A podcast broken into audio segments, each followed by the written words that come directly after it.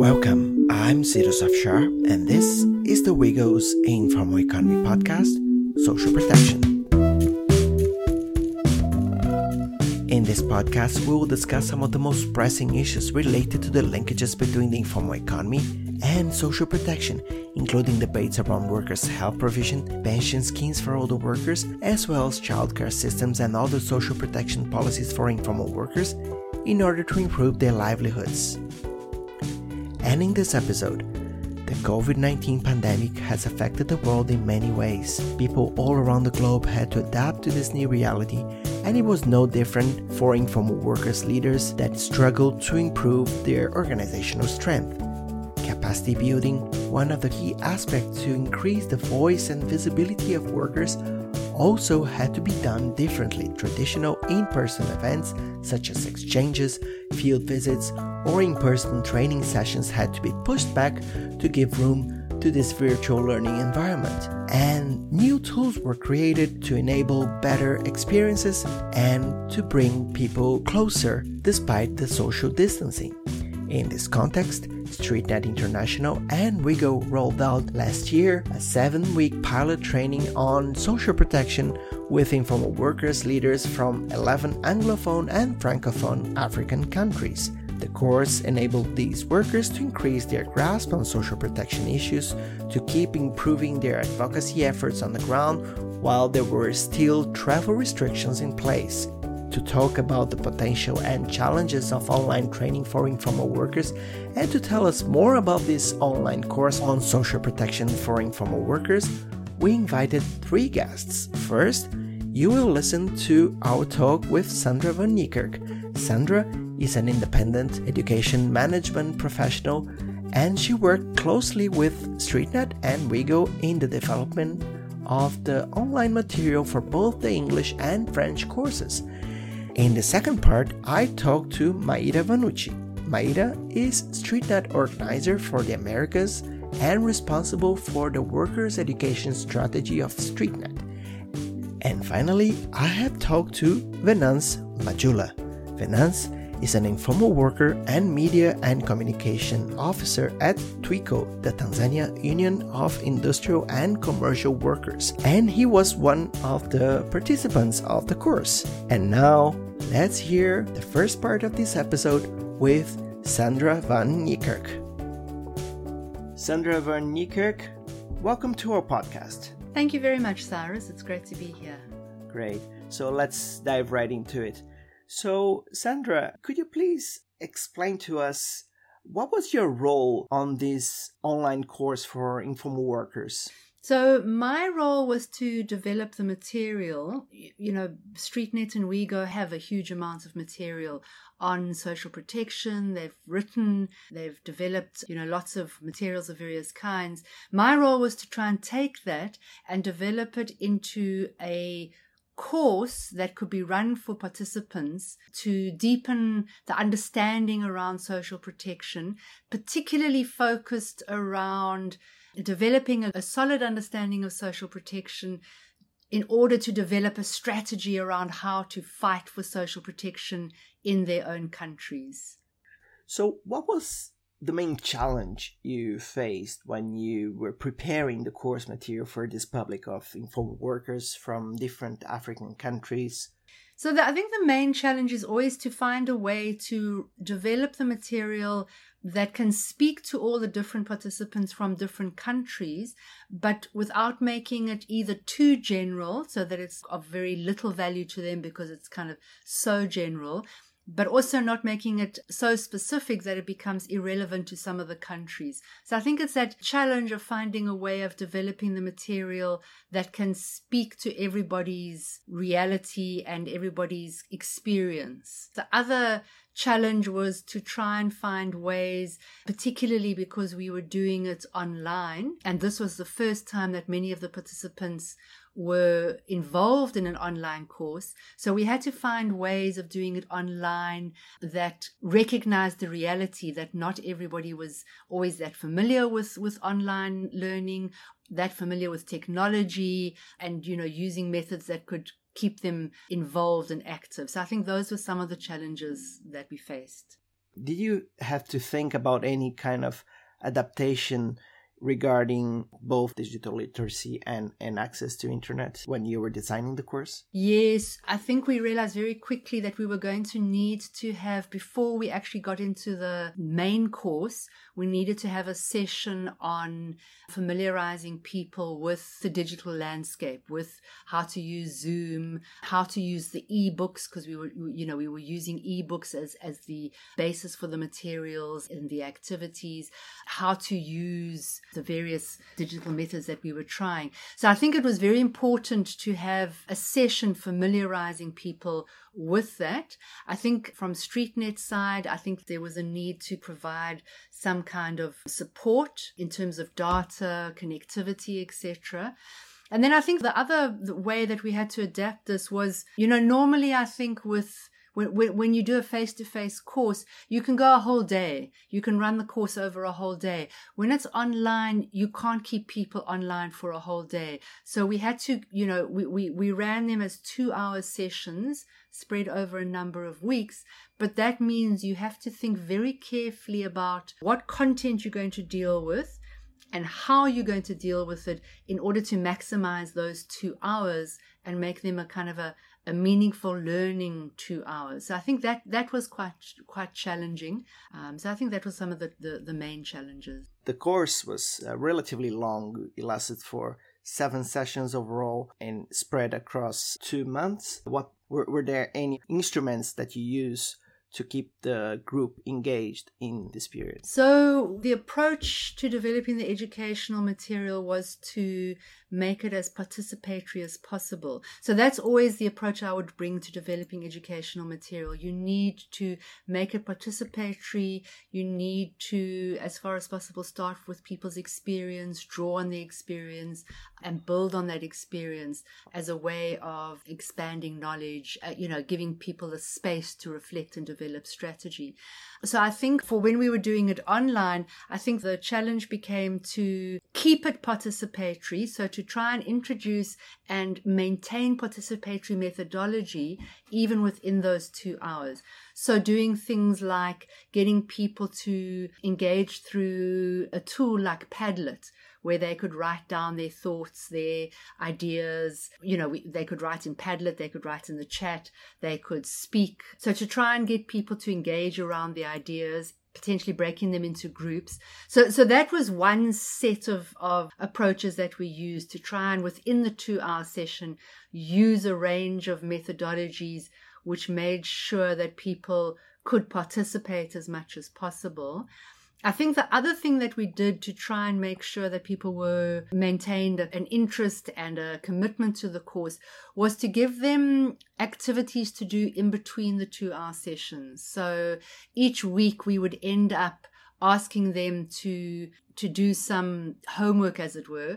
And then they came back the following week to report on that. And it was very practical stuff. It was very useful stuff that we were asking them to do which could help them build their strategy around social protection you know what particular forms of social protection they were looking at. So it was very practical. And that i think helped keep them engaged in between the sessions so that the sessions themselves then became more meaningful.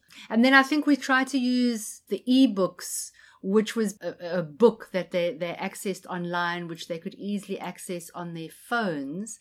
And we tried to make those ebooks where we collected the material for and the activities for each week as engaging as possible, you know, so that it was interesting for them and captivated sort of attention and interest. So I think those were some of the ways we tried to have as participatory approach as possible, even though it was online. Right. You you mentioned Padlets and then you mentioned also the ebook what were the main lessons you've learned from each of these methods concerning uh, informal workers and capacity building for them?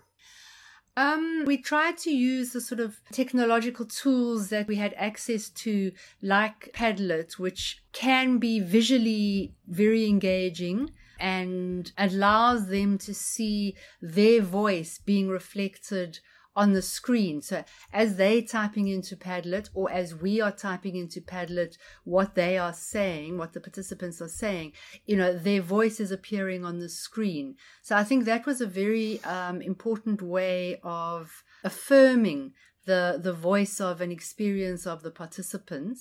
And in the same vein we used to try and always start each session with uh, feedback from them you know information that they'd gathered uh, how they were feeling about the course and so on.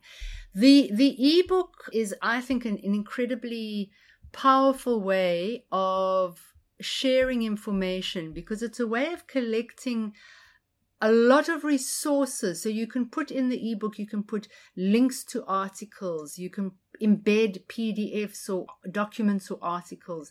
You can link in Google Forms so that people can provide feedback instantaneously.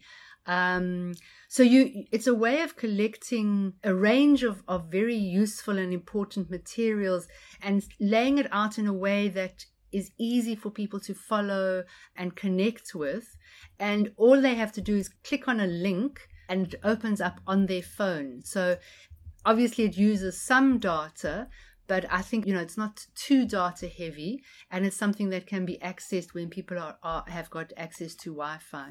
So it was a question of trying to find the, the technical digital tools that could fulfill educational objectives of participation, starting from participants' own experience, you know, the sort of basic popular education approaches that we might want to engage in in such a course. What sense did you make of of the overall assessment of the workers from the course in relation to its objectives? I mean, I think there were, it was it was kind of overwhelmingly very positive. The consistent response was that it, it met its objectives, that people felt they had far more knowledge and understanding of social protection, and that the course had allowed them to think through in their own sort of specific country a, a, kind of a strategy around social protection that they could pursue in their organization. So I think on an individual level, people found it, you know, the, the feedback was very positive. And I think on an organizational level, the feedback was also very positive because we had designed the course so that people from, you know, from the same organization coming onto the course would work together around developing the strategy. And so I think the course had a very powerful organizational benefit as well and and and, and powerful um, organizational outcome as well in that they were able to come out of the course with a solid foundation of understanding, but also the beginnings of a concrete strategy around taking up social protection. So, generally, everybody was very positive. Perfect.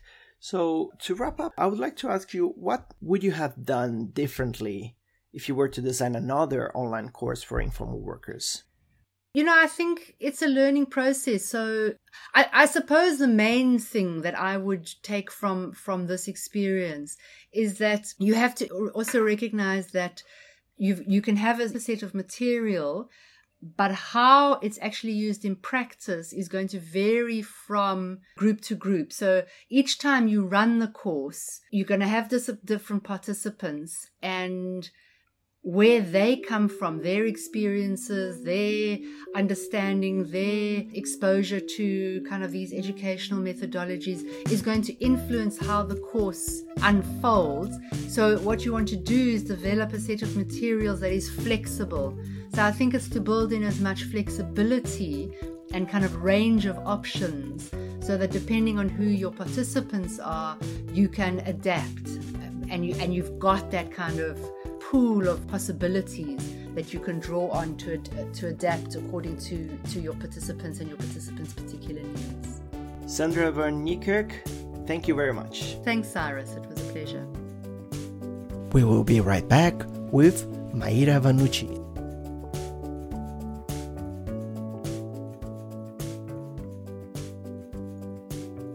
Maira Vanucci, welcome to our podcast. Hi, Cyrus. Thanks for the invitation. Okay, Maira, so let's dive right into it. Why is capacity building in social protection of its affiliates important for the StreetNet International, specifically in relation to social protection? Okay, so capacity building is one of the major strategies we have in StreetNet in order to build the strengthening of our affiliates, develop capacities, to develop uh, skills, to train in uh, abilities, share information, knowledge, in order to make an organization that its leaders are able to do have strong negotiations, to ensure their rights, to fight for their members, to have strong democratic processes internally so developing capacity building is important itself. When we speak about social security, we have uh, realized how important is to bring this agenda to the center of the demands of our affiliates because it's a very comprehensive agenda and speaks exactly about their main uh, usual uh, demand that is to have legitimacy as workers and also to have their dignity ensured, the human rights. Because many times street vendors they are criminalized and they face only the violence and oppression, harassment from the state agents, and also they are not recognized as workers. They work every day but they don't have a contract, so they are not seen as workers by the legal framework. So the path to make governments uh, recognize and provide legitimacy to these workers as workers is to fight for social security.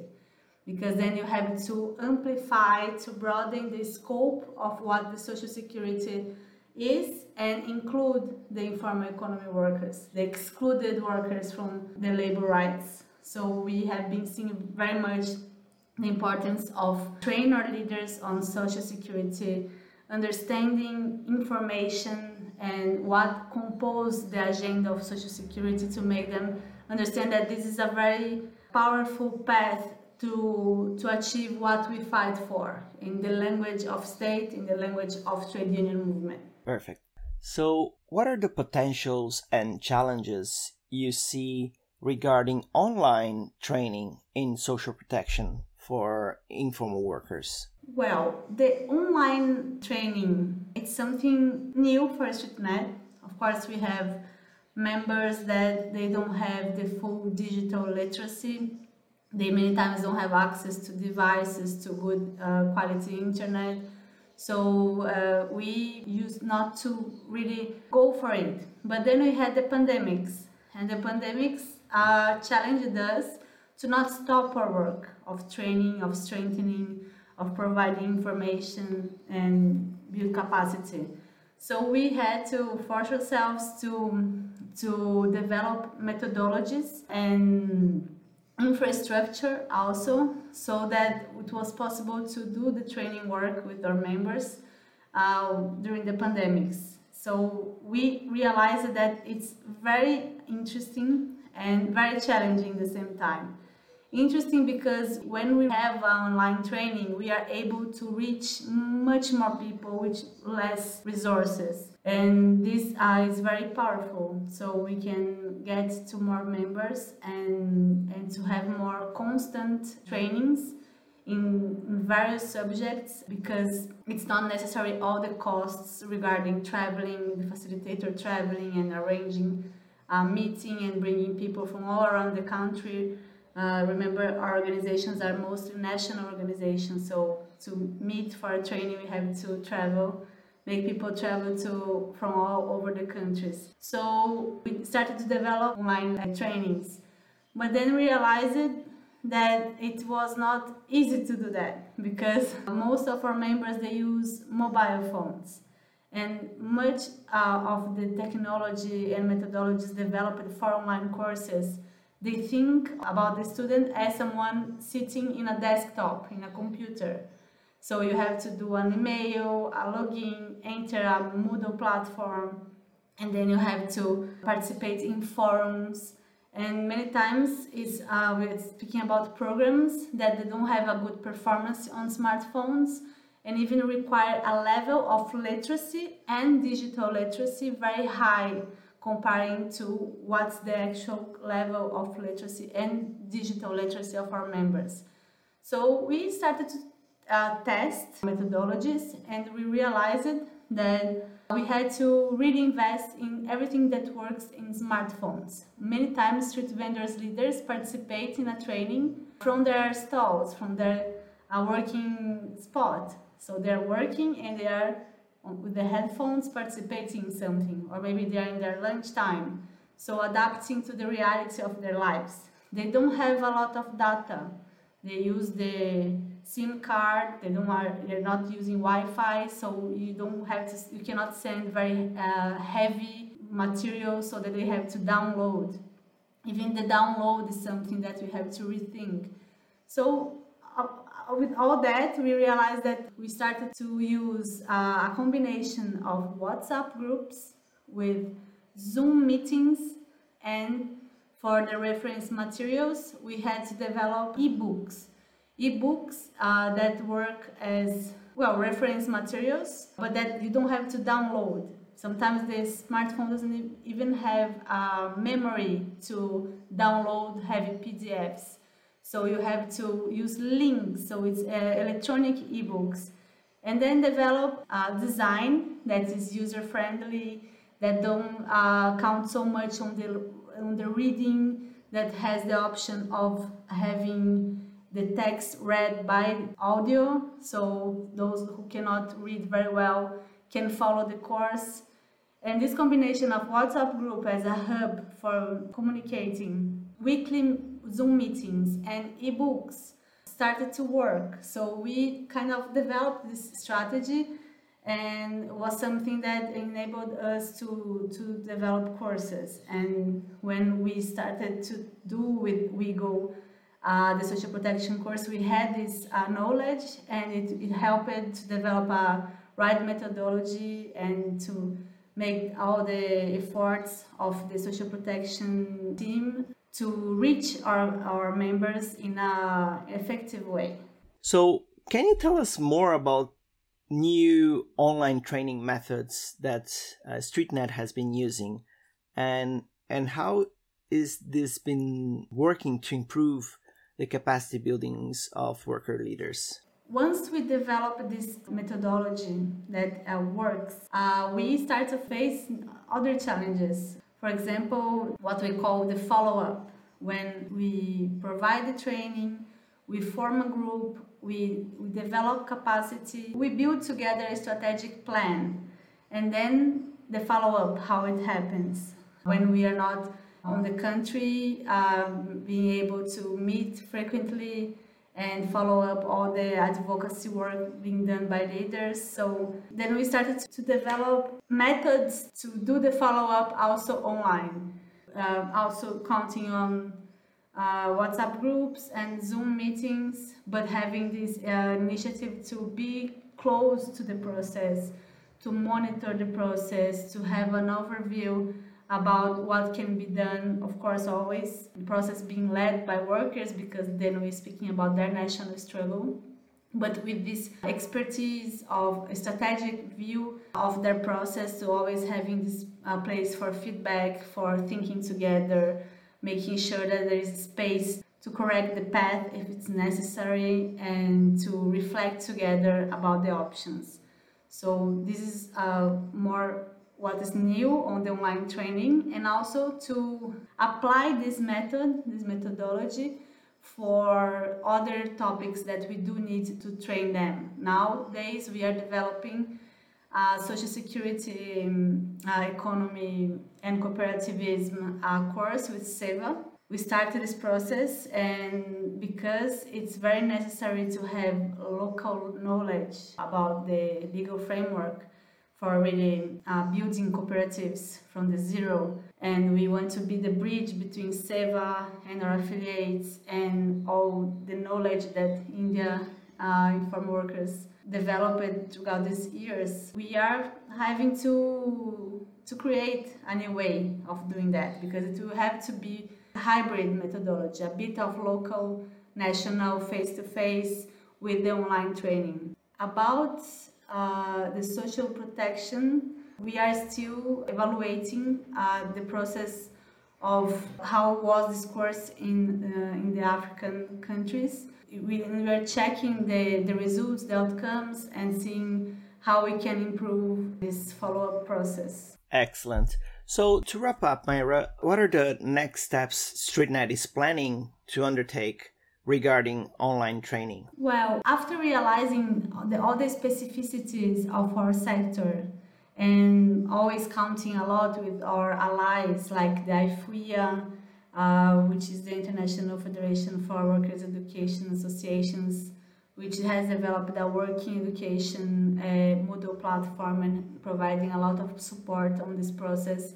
We also uh, we want to expand these connections to make our our members uh, to use better the, opportunities that are available in such um, institutions like the Also willing to build a partnership with the um, Turing Academy from the ILO, also counting a lot on this new initiative of WIEGO, the WIEGO School, uh, which started last year, and that's also doing this hybrid methodology of uh, meeting once a semester and also meeting online for follow-up. So we, are, we want to invest on these partnerships to connect members with uh, existing online courses provided. And also, um, next steps, when we think about online ed- education through smartphones, we start to think about how technology can help us. And then we start to think about how we should invest in more technology because this helps. Because our affiliates, they do use a lot of smartphones, they are in contact with this device but they are trained to use Facebook, WhatsApp, Instagram. They are not uh, so much trained by this technology to use other kind of uh, resources. So we think a lot about how we could adapt to this knowledge that is already there.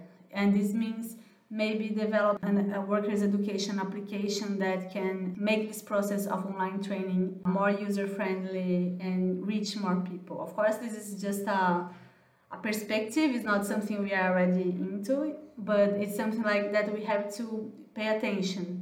That applications that are user friendly and that can provide a lot of possibilities for us for training.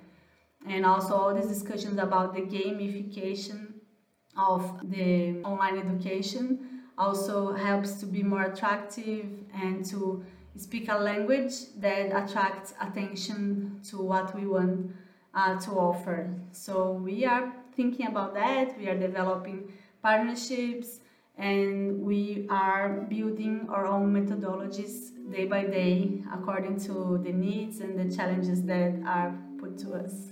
Excellent.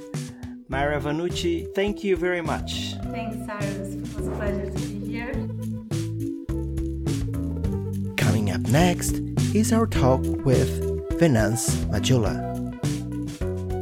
Venance Majula, welcome to our podcast. Thank you so much. So, Venance, let's jump right into it. So, you attended this online course on social protection. What do you think was the importance of this course for you for your organizing work that you have at TUICO?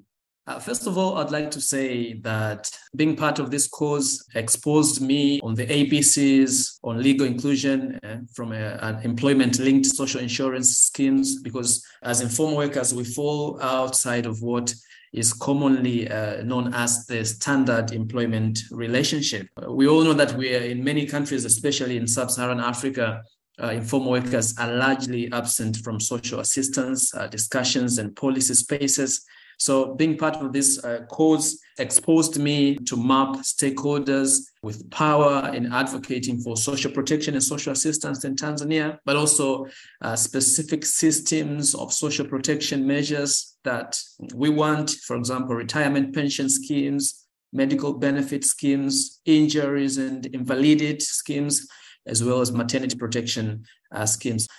The course gave me the ABCs, like what would the social protection benefit that we are building. So we had different perspectives, like contributory programs that might be designed to help workers manage income changes because of old age, sickness, disability, uh, and other natural disasters. But how they will pay insurance uh, premiums to be eligible uh, for coverage or contribute uh, a percentage of their earnings to a mandatory insurance scheme.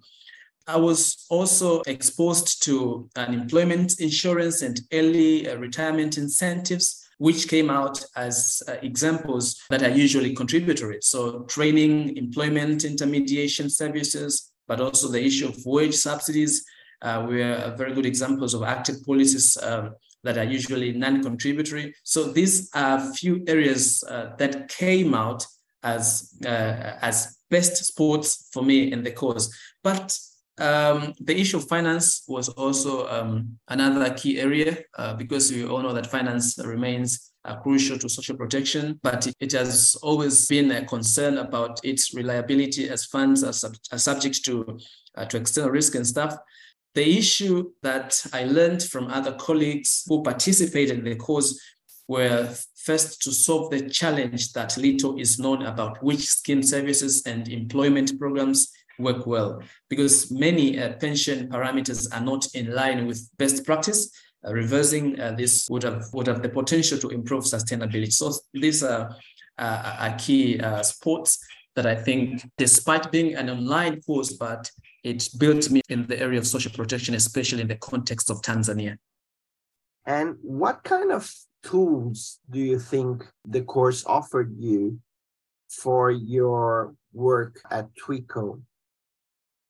The, the, course exposed me to different ways and, uh, and techniques like how to solicit funds uh, from the government and other uh, key players to run capacity building initiatives for the public, but also collaboration with international organizations, global unions, and other development a partner, but also it exposed me to how to lobby and advocate for uh, social protection in Tanzania, because uh, this is one of, of, the key agendas trade unions are pushing in Tanzania. So I think these are key three areas whereby the SP course exposed me to soliciting funds from the government and other actors to run capacity building initiatives for the public, collaboration with international organizations, uh, global unions, and development partners. Uh, we are doing a great uh, work with uh, StreetNet International, for instance, but also across lobbying and advocates. I can say these are three key areas and techniques and solutions that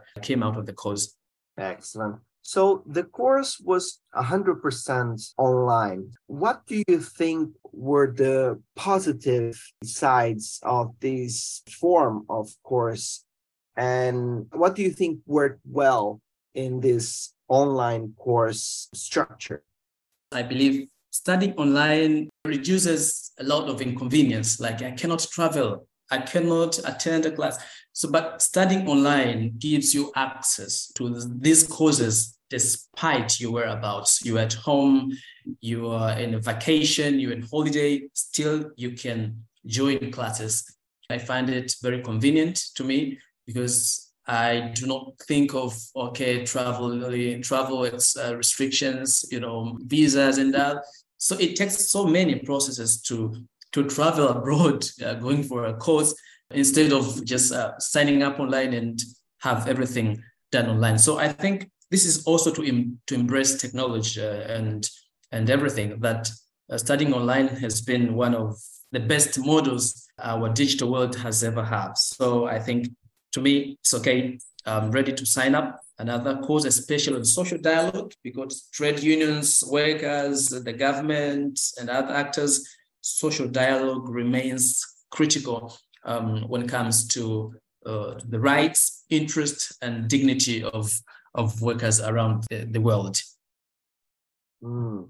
Excellent. So the course had some ebooks and also some presentations. What do you think about the materials that the course had? Um, what sense do you make of the learning tools of the course? Um, yes, um, the learning tools were very informing.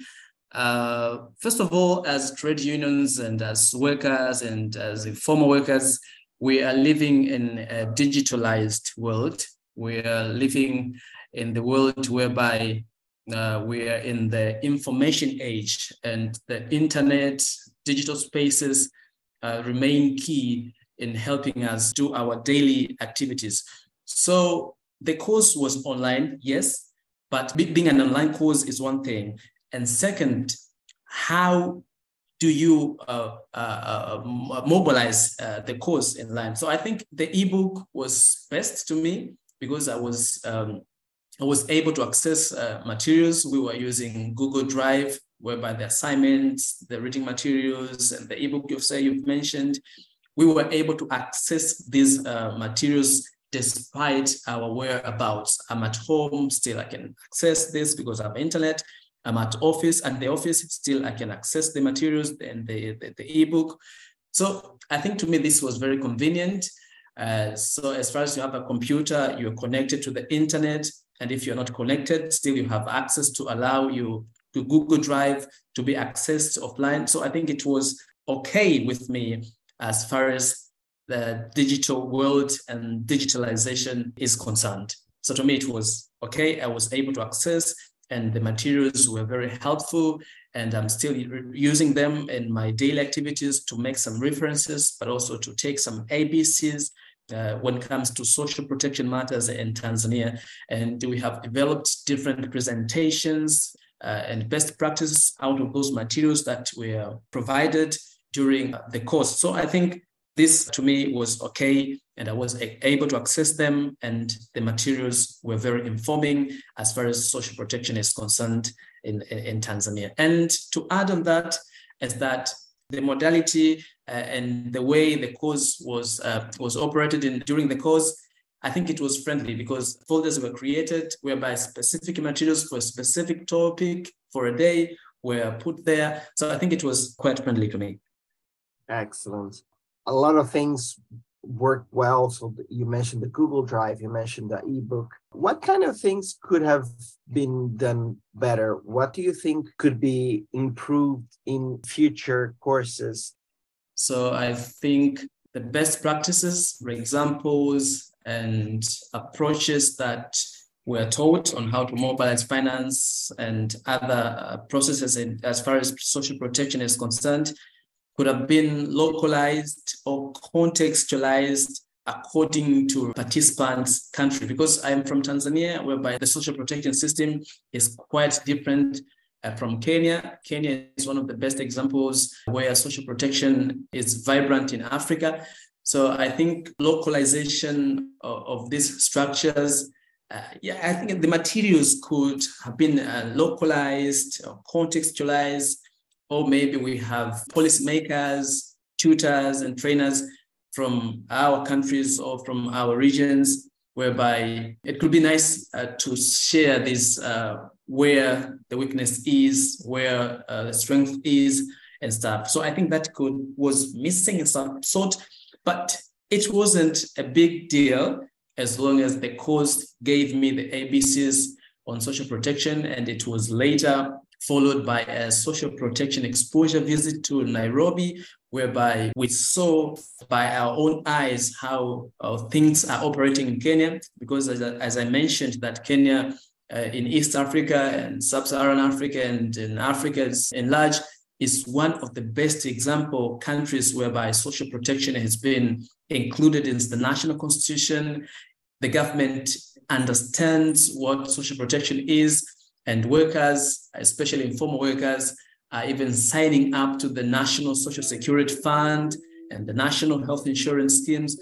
We saw the level of awareness uh, from informal workers, but also initiatives and schemes that have been uh, launched by the government in Kenya. So it was really vibrant. It was really informing as a visit, different from my country, Tanzania. Excellent. Venice Majula, thank you very much. It has been a pleasure. Thank you for having me. And if you want to learn more about the Social Protection Online course for informal workers and the StreetNet WIEGO Social Security Project in Africa, we will leave some links at the description of the episode. And don't forget to follow WIEGO on social media, Twitter, and Facebook to get the most updated news about our research, advocacy, and more. I am Cyrus Afshar, and this was the Informal Economy Podcast Social Protection. See you next time.